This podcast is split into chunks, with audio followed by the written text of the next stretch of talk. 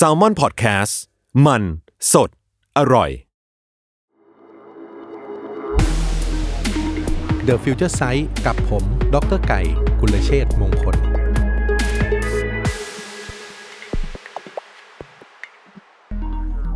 ับคุณผู้ฟังทุกท่าน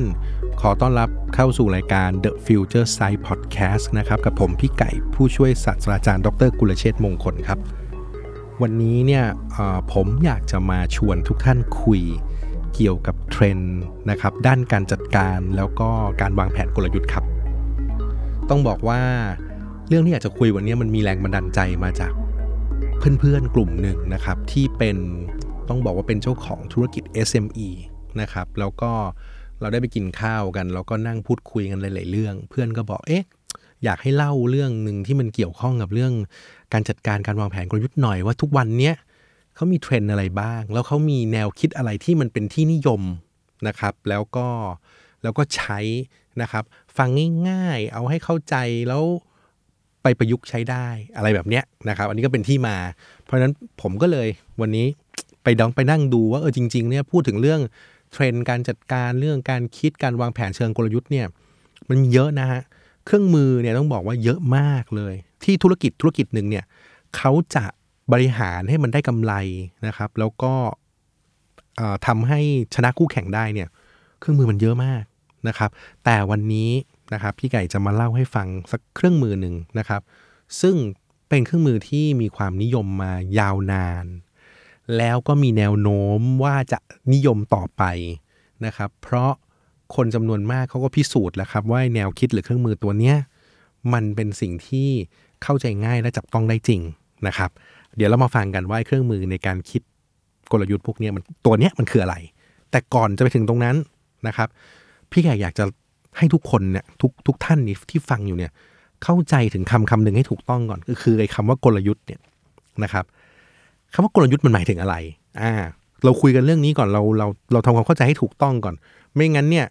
พอพี่ไก่เล่าว่าเอ้ยเทรนด์เรื่องการใช้เครื่องมือตัวนี้มันเป็นแบบนี้เราจะไม่เข้าใจว่าเอาตกลง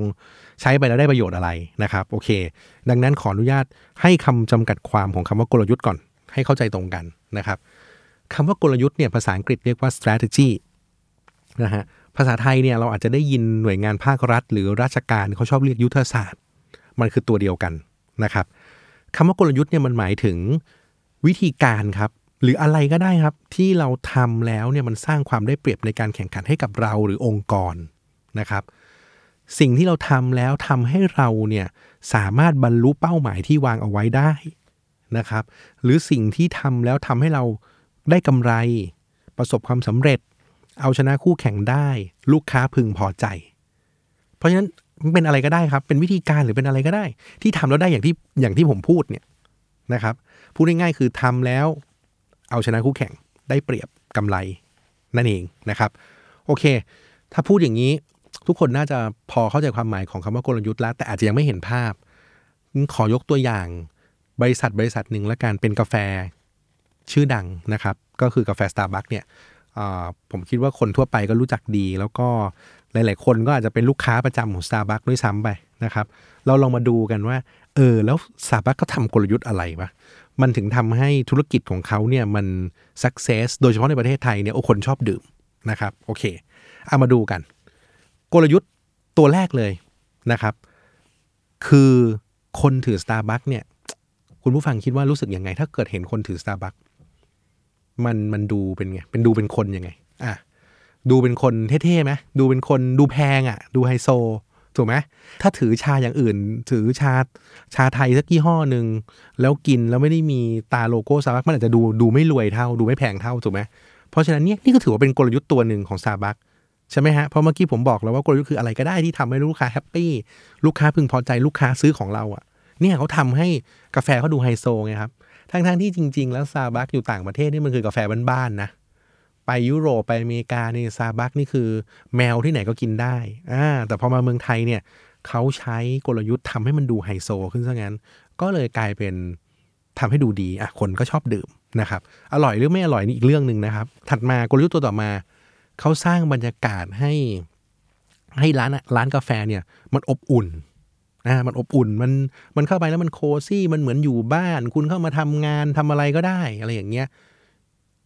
ยิ่งไปกว่านั้นคุณไม่ต้องดื่มกาแฟซาบักก็ได้นะคุณก็เข้าไปใช้บริการเขาได้นะคือเข้าไปนั่งอ่ะนี่คือเรื่องจริงเลยคือเข้าไปนั่งเล่นอินเทอร์เน็ตอะไรของคุณอ่ะหรือเข้าไปแต่อินเทอร์เน็ตต้องเป็นอินเทอร์เน็ตคุณเองนะนั่งเล่นโทรศัพท์ไปนั่งคุยงานไปแล้วก็คุณไม่อยากสั่งอะไรก็คงไม่มีใครมาด่าคุณนะเนี่ยก็ถือว่าเป็นกลยุทธ์ตัวนึงที่เขาดึงลูกค้าเข้ามาอยู่ในร้านสุดท้ายนั่งไปนั่งมาคุณทนไม่ไหวคุณไปซื้อกาแฟกินอยู่ดีถูกไหมฮะโอเคกลยุทธ์ตัวต่อมาครับสังเกตไหมว่าบาริสต้าจำชื่อคุณได้นะถ้าเกิดว่าคุณไปสัก2ครั้งไปครั้งแรกเขาถามคุณชื่ออะไรครับพี่คุณบอกชื่อคุณไก่ครับเขาก็จดชื่อพี่ไก่ไปวันหน้าสวัสดีครับพี่ไก่มาทำอะไรมากินอะไรวันนี้ดื่มเหมือนเดิมไหมคือมนุษย์เนี่ยเวลามันมีคน recognize หรือจำได้หรือให้ความเป็นกันเองเราจะรู้สึกอบอุ่นผูกพันใช่ไหมฮะรู้สึกมี relationship ที่ดีแล้วเราอยากกลับมากินอีกนี่ก็เป็นกลยุทธ์ที่Starbucksใช้นะครับจดชื่อที่แก้วแบบเนี้ยพวกนี้ถือว่าเป็นกลยุทธ์ทั้งสิ้นทำให้ยังไงครับเราเนี่ยรู้สึกผูกพันอยากไปนะอยากกินกาแฟจะด้วยรสชาติด้วยภาพลักษณ์หรือด้วยอะไรก็แล้วแต่นะครับเนี่ยคือตัวอย่างที่ผมพูดทั้งหมดเลยว่ามันคือกลยุทธ์โอเคเพราะฉะนั้นพอเราเข้าใจคำว่ากลยุทธ์แล้วเราเห็นว่าคนอื่นเขาทำยังไงแล้วเราลองมาดูซิว่าแล้วเราสร้างยังไงเราทำยังไงมันมีวิธีคิดยังไงไหมแบบง่ายๆเลยเพราะถ้าเกิดว่าถ้าพี่ไก่พูดหรือผมพูดอะไรที่มันยากมันเว่นเว้อมันเธียรี่เกินไปเนี่ยคุณผู้ฟังที่ตอนนี้อาจจะวิ่งอยู่ขับรถอยู่ฟังไปแล้วจะงงมึนอย่างนั้นไปอ่านหนังสือเอาก็ได้นะครับเราก็จะไม่พูดถึงอะไรที่ซับซ้อนจะเล่าให้ฟังง่ายๆมีตัวอย่างประกอบละกันโอเคเพราะฉะนั้นวันนี้พี่ไก่ก็เลยอยากจะแนะนำเครื่องมือตัวหนึ่งนะครับที่ช่วยทำให้เราวิเคราะห์ตัวเราได้ดีแล้วเราก็วางกลยุทธ์ได้ด้วยจากเครื่องมือตัวนี้นะครับโอเคเครื่องมือตัวนี้เรียกว่า VRIO นะครับอย่างที่บอกว่ามันเป็นเครื่องมือที่ถูกใช้มานานแล้วก็เปรียบเสมือนเป็นเทรนด์อย่างหนึ่งในด้านกลยุทธ์ที่วันหน้าเนี่ยเขาก็ยังใช้กันต่อไปดังนั้นคนที่ทำธุรกิจไม่รู้เครื่องมือตัวนี้ไม่รู้จักเครื่องมือตัวนี้ก็เป็นคนเชยนะเพราะฉะนั้นเล่าสู่กันฟัง VRIO นะครับมันย่อมาจากอะไรนะครับมาดูทีละตัวแรกเลยตัว V ย่อมาจากคำว่า value หรือคำว่า value ที่เราพูดกันเนี่ยนะฮะมันแปลว่าคุณค่าถูกไหมฮะเพราะฉะนั้นเนี่ยเวลาเราจะสร้างกลยุทธ์ให้กับองค์กรหรือตัวเราเองหรือธุรกิจให้ได้เนี่ยเราต้องพิจารณาอย่างแรกเลยคือคุณค่าของเราคุณค่าของธุรกิจคุณค่าของสินค้าคุณค่าหรือบริการที่เรามียกตัวอย่างให้เห็นง่ายๆพูดถึงโทรศัพท์มือถือยี่ห้อดังอย่าง iPhone เนี่ยถามทุกท่านครับว่าคุณค่าของมือถือ iPhone มันคืออะไรคนอาจจะตอบมาไม่เหมือนกันนะบางคนบอกว่าก็เอาไว้โทรศัพท์ไงคะเอาไว้เล่นเกมเอาไว้เล่นเน็ตเอาไว้ถ่ายรูปเอาไว้ตัดต่อคลิปเห็นไหมครับว่านี่คือคุณค่าเพราะฉะนั้นพี่ไก่สรุปอย่างนี้ฮะจะทำธุรกิจให้ประสบความสำเร็จจะสร้างความได้เปรียบในการแข่งขันกลยุทธ์ตัวแรกหรือแนวคิดตัวแรกเลยคือคุณสร้างคุณค่าให้กับตัวคุณไงสร้างคุณค่ากับสินค้าคุณสร้างคุณค่ากับบริการของคุณให้ได้นะครับขอยกตัวอย่างบริษัทหนึ่งรับรองได้ว่าบริษัทนี้เก๋มากน้ำเปล่ายี่ห้อหนึ่งฮะบรรจุขวดลองเดาดูว่า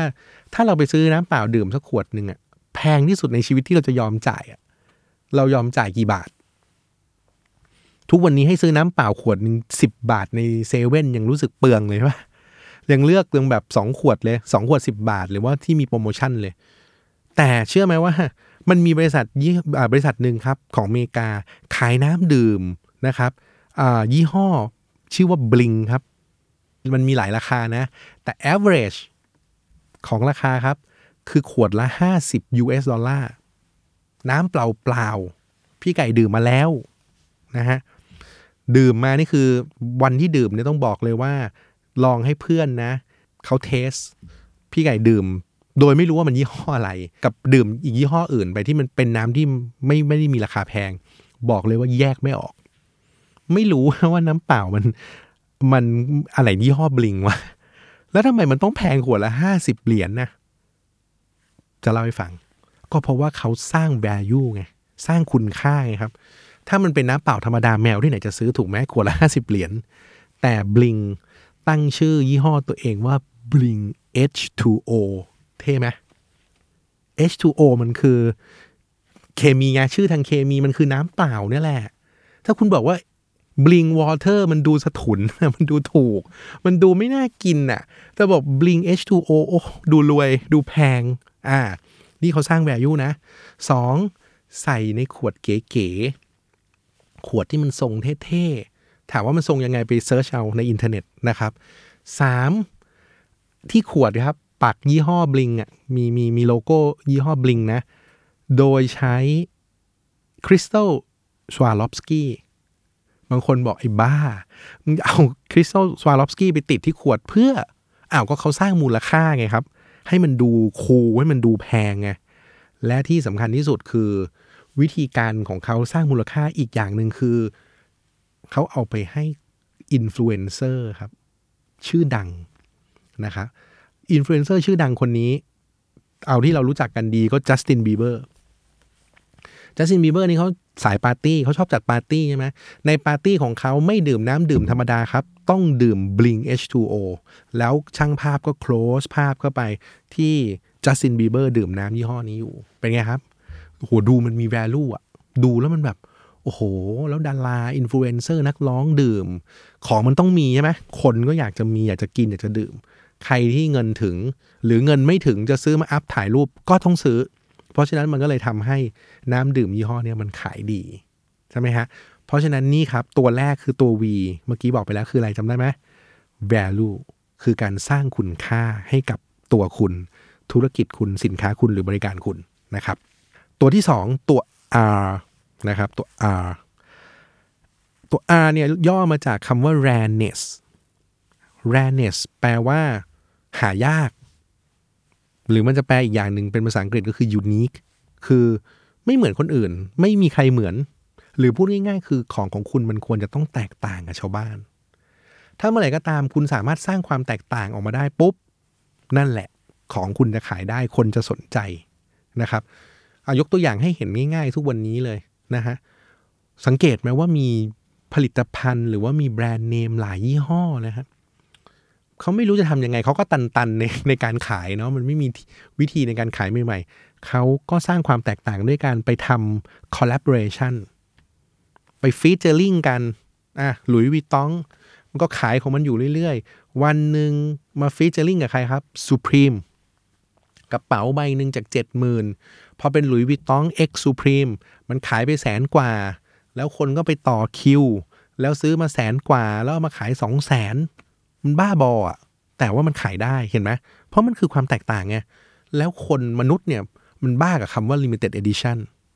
คืออะไรที่มันรู้สึกว่ามัน limited ที่มันมี number ที่มันมีน้อยที่มันต้องมีคนก็ยินดีที่จะจ่ายเงินนะครับเพราะฉะนั้นหลุยส์วิตตองสร้างความแตกต่างด้วยการทำแบบนี้นะฮะล่าสุดเขาก็ไป featuring กับแบรนด์แบบสตรีทแบรนด์อย่าง Off-White อย่างเงี้ยใช่ไหมเพราะตอนนี้ก็คือถ้าเราติดตามข่าวเนี่ยOff-White เองเขามีเจ้าของพูดง่ายๆตอนนี้ก็ถูกจ้างไปเป็น Creative Director ให้กับ Louis Vuitton อย่างนี้นะฮะทำงานร่วมกันเพราะฉะนั้นของมันก็แพงเข้าไปอีกจากเดิมที่มันแพงอยู่แล้วถูกไหมฮะนี่แหละคือการสร้างความแตกต่างเพราะฉะนั้นเนี่ยเพื่อนๆหรือคุณผู้ฟังก็ต้องลองไปคิดดูว่าเฮ้ยแล้วธุรกิจเราอะที่เราทำอยู่ทุกวันนี้มันจะทำยังไงเพื่อสร้างความแตกต่างหรือทำให้มันไม่เหมือนคนอื่นได้อย่างไรนะครับโอเคอันนี้เป็นตัวที่2คือคำว่าR หรือคำว่า rareness นะครับมาดูตัวที่3กันตัวที่3คือตัว I คำว่าตัว I เนี่ยตัวนี้ย่อมาจากคำว่า imitability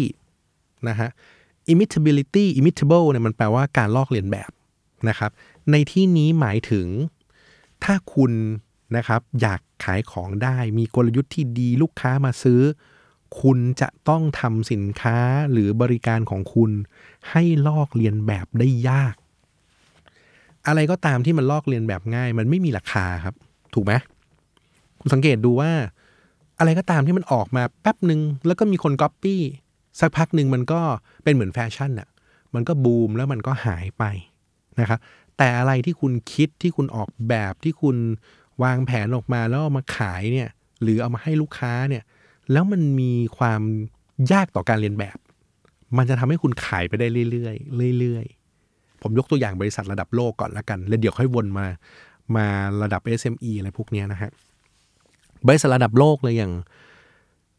ที่โกนหนวดจินเล็ตอ่ะคุ้นไหมถ้าคุณเป็นสุภาพบุรุษเนี่ยคุณจะรู้จักที่โกนหนวดจินเล็ตดีสุภาพบุรุษจำนวนมากครับเวลาโกนหนวดเขาไปซื้อที่โกนหนวดถูกๆนะถูกๆเนี่ยมีไหมมีซื้อตามร้านขายของชำอ่ะ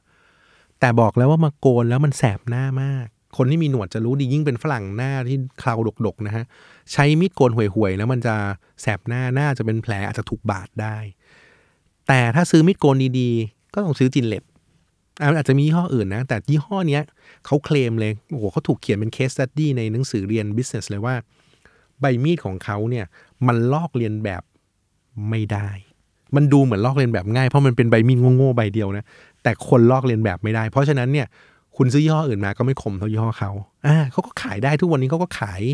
เป็นเจ้าพ่อของการขายมีดโกนหนวดไปนะครับโอเคเอาตัวอย่างอื่นอีกโดนัทละกันของกินบ้างคริสปี้ครีมโดนัทที่มัน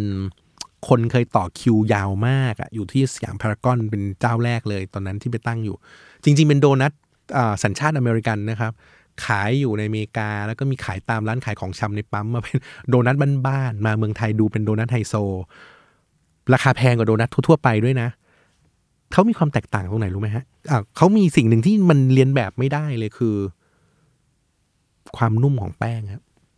ไอโดนัทที่เป็นออริจินอลของเขาอะบอกเลยว่ายี่ห้ออื่นพยายามก๊อปปี้ก็ทำไม่ได้หรอกความแตกต่างไม่พอแล้วมันลอกเลียนแบบได้ยากเพราะฉะนั้นสูตรหรือวิธีการทำของเขานี่แหละที่มันเป็นสิ่งที่คนลอกเลียนแบบไม่ได้ใช่ไหมฮะอ่ะโอเคอ่ะไปอีกสักหนึ่งตัวอย่าง iPhone นี่เป็นอีกยี่ห้อหนึ่งที่ถือว่าเป็นผู้บุกเบิกเรื่องโทรศัพท์ที่เป็นสมาร์ทโฟนในปัจจุบันถูกไหมฮะบางคนบอกเฮ้ยพี่ไก่สมาร์ทโฟนมันถูกก๊อปปี้ไปแล้วทุกวันนี้ใครๆก็ก๊อปปี้ iPhone ได้หัวเว่ยทำได้ดีกว่าอีกถูกไหม Samsung ทำได้ดีกว่าอีกถูกไหมถ่ายรูปได้ดีกว่าทำมีฟีเจอร์ที่ดีกว่าพี่ไก่ยอมรับไม่เถียงแต่ iPhone เขาโฆษณาง่ายๆเลยที่อเมริกาเขาบอก iPhone ก็คือ iPhone ก็คือคนใช้ iPhone แม่งก็คือคนเลเวล iPhone เขาพูดแค่นี้เขาแปลว่าอะไรเขาแปลว่ายี่ห้ออื่นมึงจะดีแค่ไหนก็เรื่องของมันแต่คนที่ใช้ iPhone หรือมีรสนิยมยังไงก็ใช้ iPhone จริงไหมจริงคือคนที่มันเป็นสาวก iPhone สาว Apple มันก็ไม่ใช้ยี่ห้ออื่นก็จะบอกว่าโทรศัพท์ยี่ห้ออื่นมันห่วยแต่ต่อให้มันใช้ดียังไงมันก็ไม่ใช่ iPhone เพราะฉะนั้นเนี่ยเห็นไหมฮะว่าคุณลอกเลียนแบบ product ได้นะคุณ copy คุณทำ product ใหม่ได้ดีกว่าอีก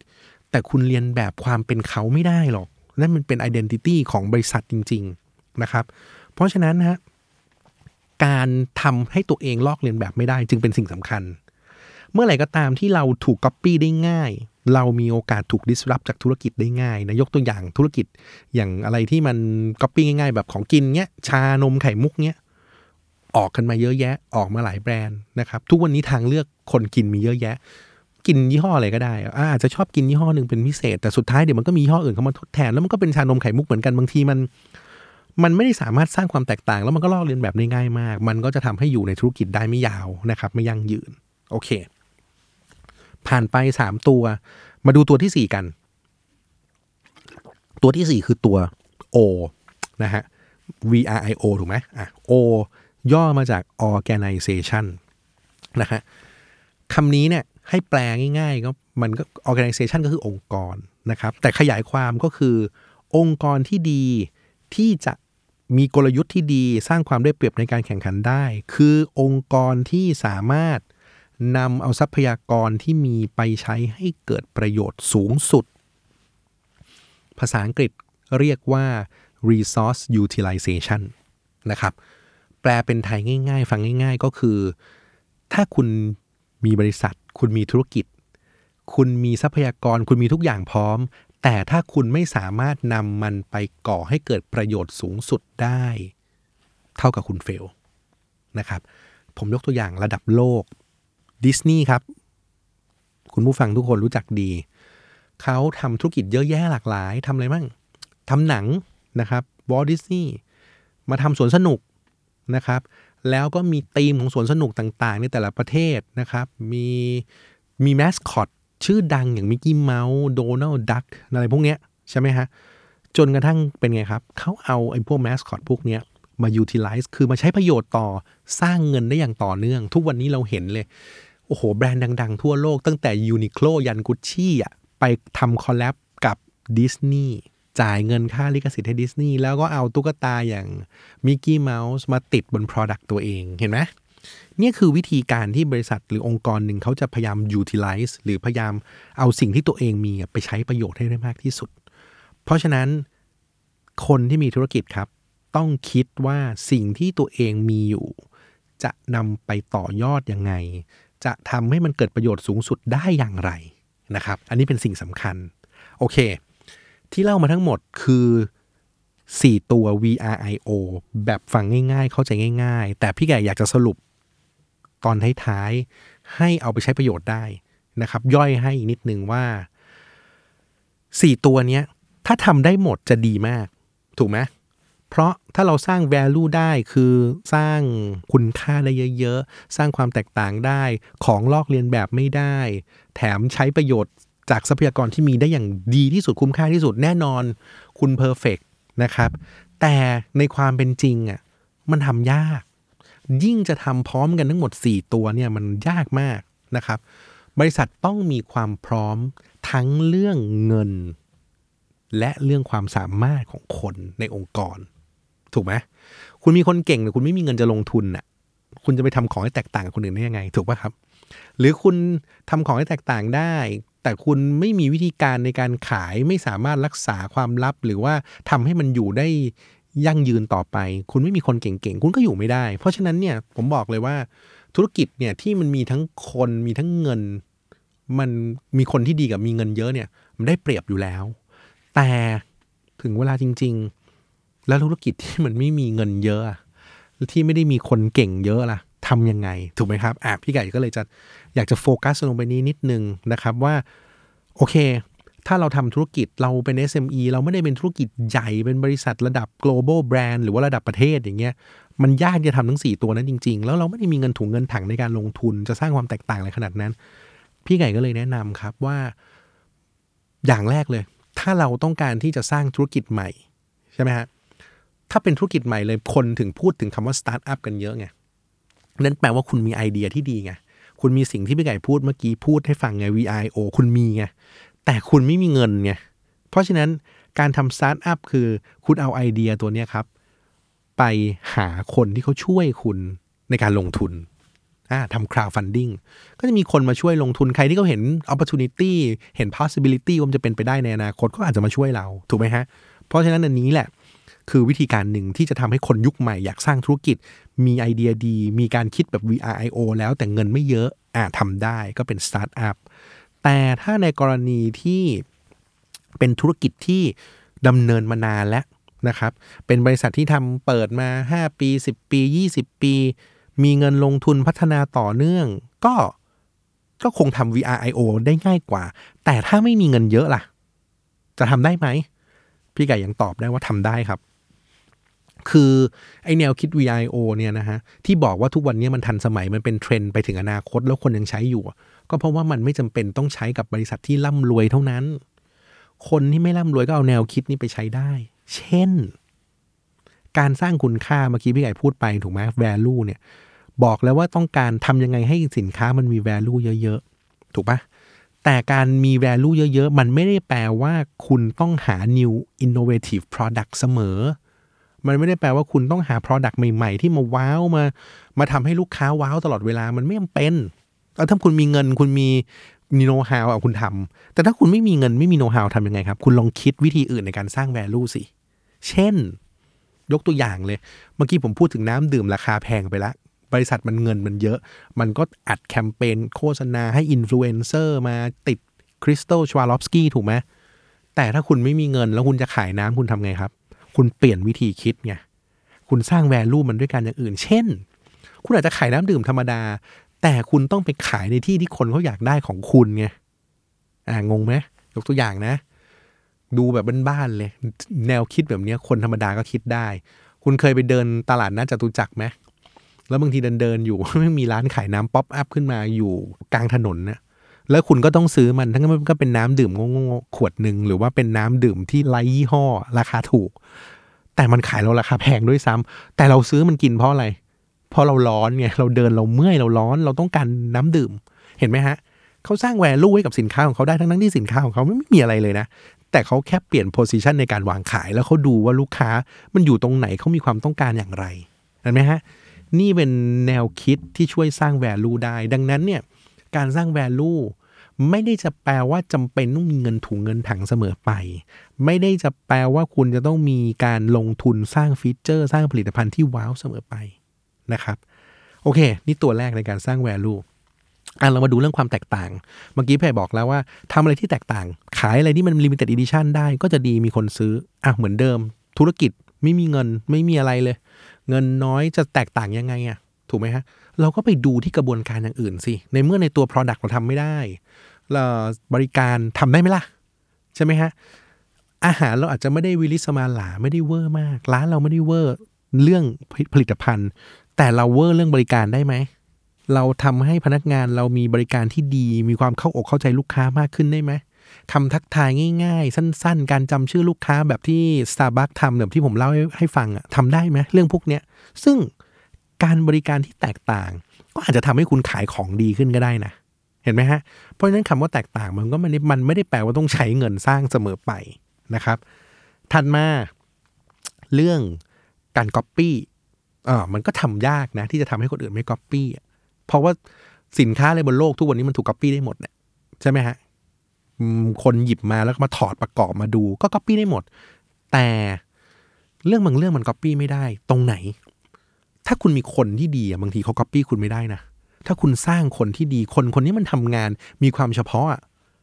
แล้วสามารถทำงานได้ดีคุณคิดว่าบริษัทอื่นน่ะเขา copy คนนี้ได้ไหมอาจจะไม่ได้นะเพราะมันเป็นลักษณะเฉพาะบุคคลจริงๆถูกไหมเขาทำได้อีกทีนึงเขาทำอะไรเขาซื้อคนคุณไปเลยนะครับเพราะฉะนั้นเนี่ยเราก็ต้องพยายามคิดว่าเราทำยังไงให้คนไม่มา copy ของเราได้ถ้าของเรามัน copy ง่ายเราลองไปดูตัวอื่นซิดูที่บุคลากรของเราซิดูเรื่อง process ซิกระบวนการในการทำงานซิว่าเราปรับได้ไหมให้มันมีความแตกต่างแล้วมัน copy ไม่ได้ใช่ไหมฮะก็เป็นไปได้นะครับแล้วก็ตัวสุดท้ายเมื่อกี้นะตัวเรื่อง O ก็คือ resource utilization ที่พี่ไก่บอกว่าใช้ทรัพยากรให้คุ้มค่าตัวนี้ไม่ต้องใช้เงินเยอะครับใช้สมองในการคิดครับว่าจะทำยังไงให้ทรัพยากรให้ asset ให้สิ่งที่มีเนี่ยมันเกิดประโยชน์มากที่สุดเช่นการช่วยกันประหยัดการสร้างองค์กรที่มี culture แบบช่วยกันประหยัดปิดน้ำปิดไฟช่วยไหมช่วยนะครับการใช้คนให้เหมาะสมกับงานจัดคนนะฮะ put the right man into the right job เกี่ยวไหมเกี่ยวคนที่เขาทำงานได้ตรงกับสิ่งที่เขามีความสามารถถูกจริตเขาย่อมทำงานได้ดีกว่าคนที่ไม่ถูกจริตกับงานนั้นๆถูกไหมเพราะฉะนั้นแนวคิดวิธีการคิดพวกเนี้ยในการบริหารจัดการเนี่ยมันสามารถเอามาปรับใช้ได้แล้วก็ช่วยทำให้เราเนี่ยเอาทรัพยากรที่มีไปใช้ให้คุ้มค่าได้โดยที่มันอาจจะไม่เกี่ยวข้องกับการต้องใช้เงินเยอะเลยนะครับโอเคเพราะฉะนั้นที่พี่ไก่เล่าให้ฟังทั้งหมดวันนี้นะครับเป็นแนวคิดแล้วก็เป็นวิธีการวิเคราะห์ตัวเองรวมถึงกลยุทธ์แบบง่ายๆที่จะนำไปปรับใช้นะครับกับตัวเรากับองค์กรหรือกับธุรกิจได้ทั้งหมดนะครับแล้วก็เป็นแนวคิดที่ใช้กันมานานในตำราดังๆยังคงพูดอยู่ใน Business School ยังคงพูดอยู่และในอนาคตก็ยังเป็นเทรนด์ที่ยังดำเนินต่อไปเพราะแนวคิด VRIO เนี่ยผมบอกเลยว่ามันไม่มีอะไรมาลบมันง่ายๆเพราะมันเป็นพื้นฐานที่เกิดขึ้นจากตัวเราจริงๆเป็นเบสหรือเป็นออร์แกนิกโกรธที่เกิดขึ้นจากองค์กรจริงๆนะครับโอเควันนี้พี่ไก่ก็อยากจะฝากเอาไว้แค่นี้ก่อนนะครับแล้วก็เราพบกันใหม่ใน EP หน้านะครับกับรายการ The Future Sightนะครับกับพี่ไก่ผู้ช่วยศาสตราจารย์ดร.กุลเชษฐ์มงคลนะครับพบกันในทุกช่องทางของ Salmon Podcast คราวหน้าสวัสดีครับ